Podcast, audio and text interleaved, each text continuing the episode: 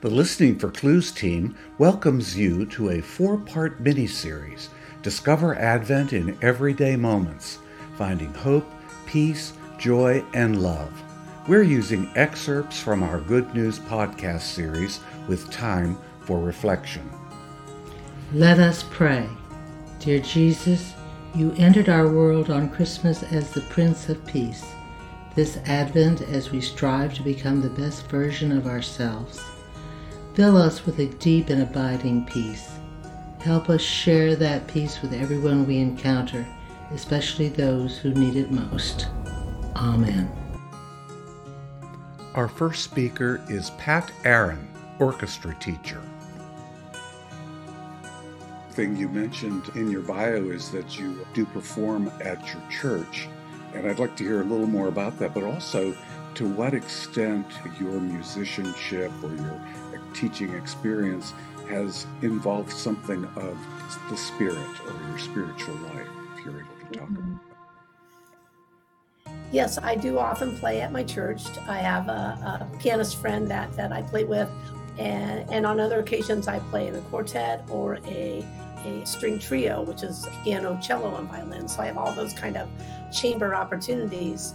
But I do like your question about how that affects my spiritual life playing music can be a very spiritual thing. It's a way to uh, kind of lift myself and and I think sometimes those who listen into a, a spiritual place. Sometimes playing it's hard to explain. Sometimes playing is can be a very uh, emotional, I don't know, spiritual experience. Mm-hmm. So you so you play and you listen and you connect with the people that are listening to you and you kind of can reach them by playing to them and for them and no it is it is a difficult thing to explain but but not so much to experience i often can see that i'm connecting with with people as i play and and one of the neatest experiences is finishing a piece and hearing or feeling the calmness that follows the piece.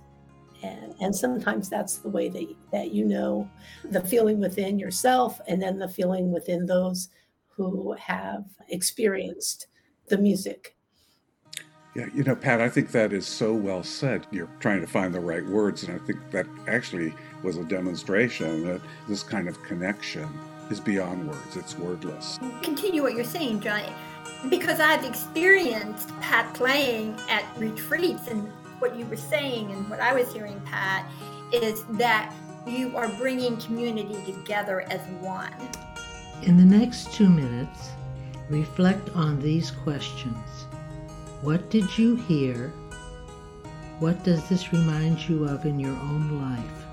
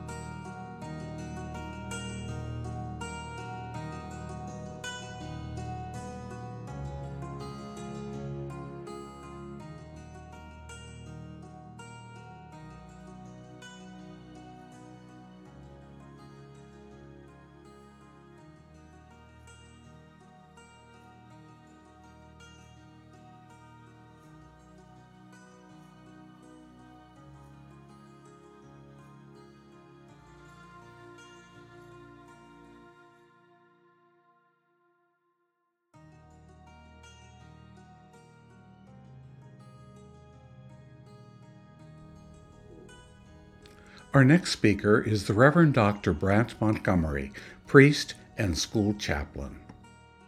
And um, and you asked how this um, has affected me uh, as a black priest.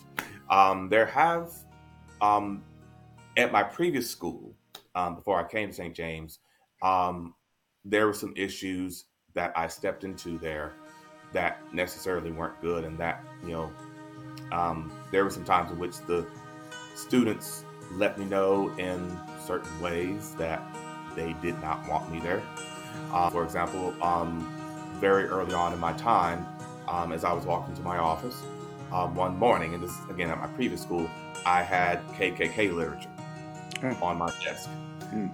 found there, and um, and that was a rattling experience. And when the rector at my previous church, when he found out about it, he said, "Brandt, you are fine. I'm glad that you're here. I've got your back. The church has got your back.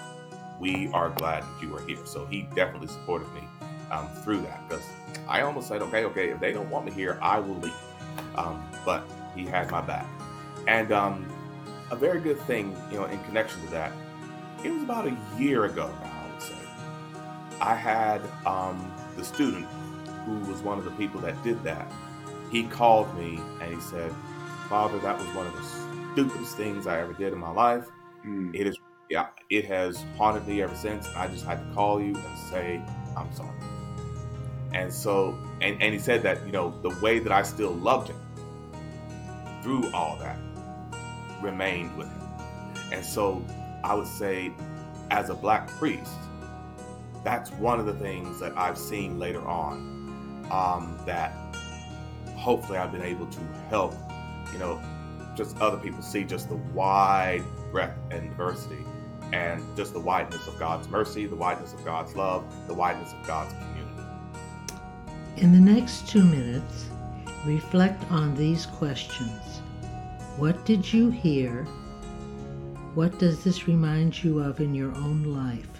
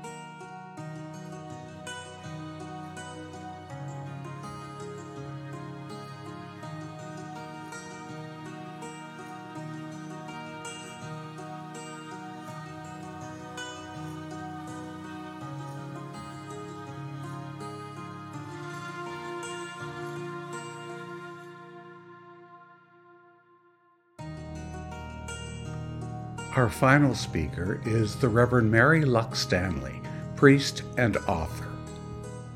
I'm starting to have kind of an overarching theory about how the book came together for me and, and answering the question why. Why did we construct the book this way? Why did we write it? How would it be helpful to people?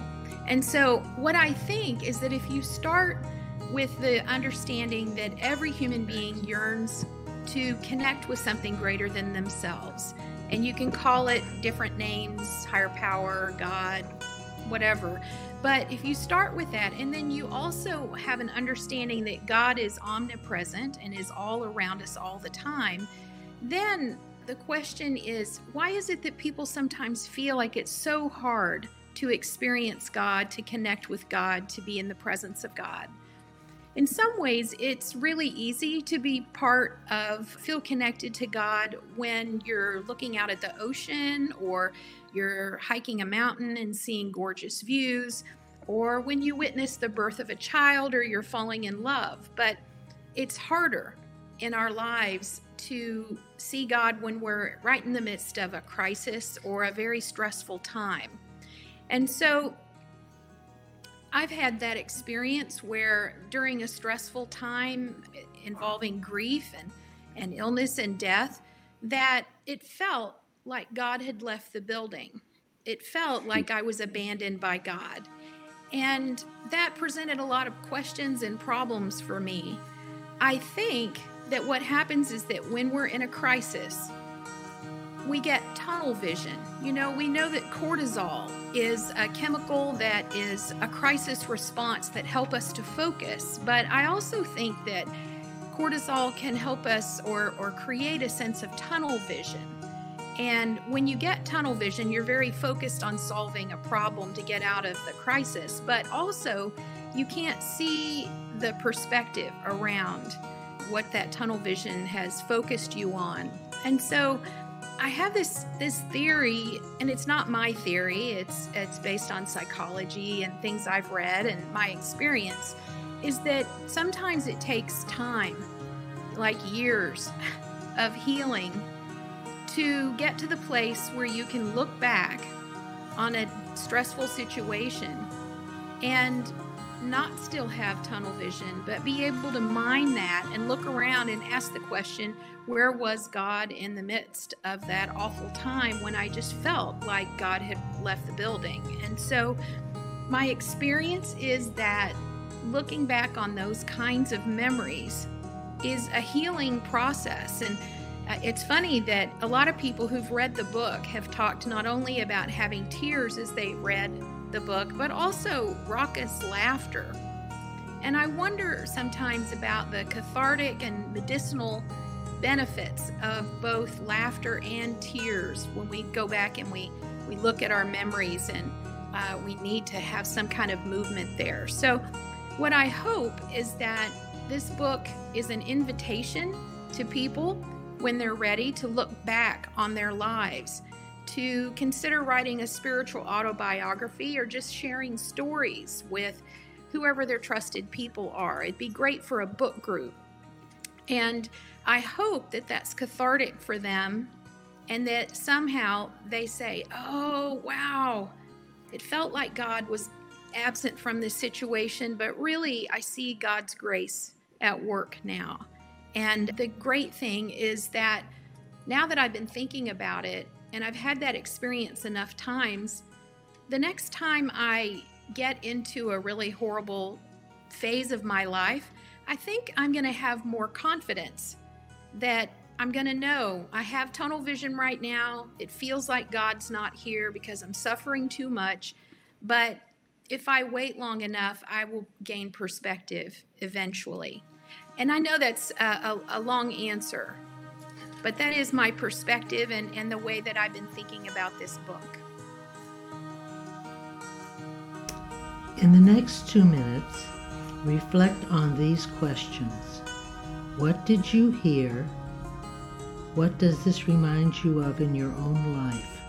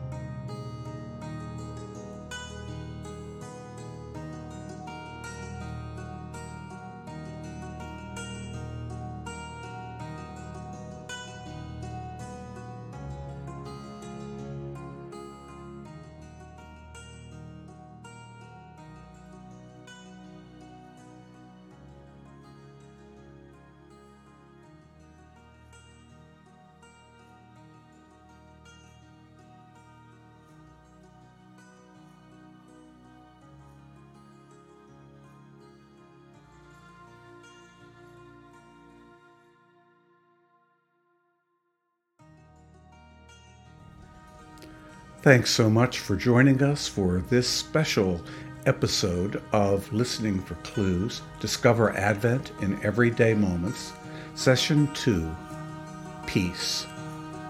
You can find this episode and all episodes in our playlist at listeningforclues.com.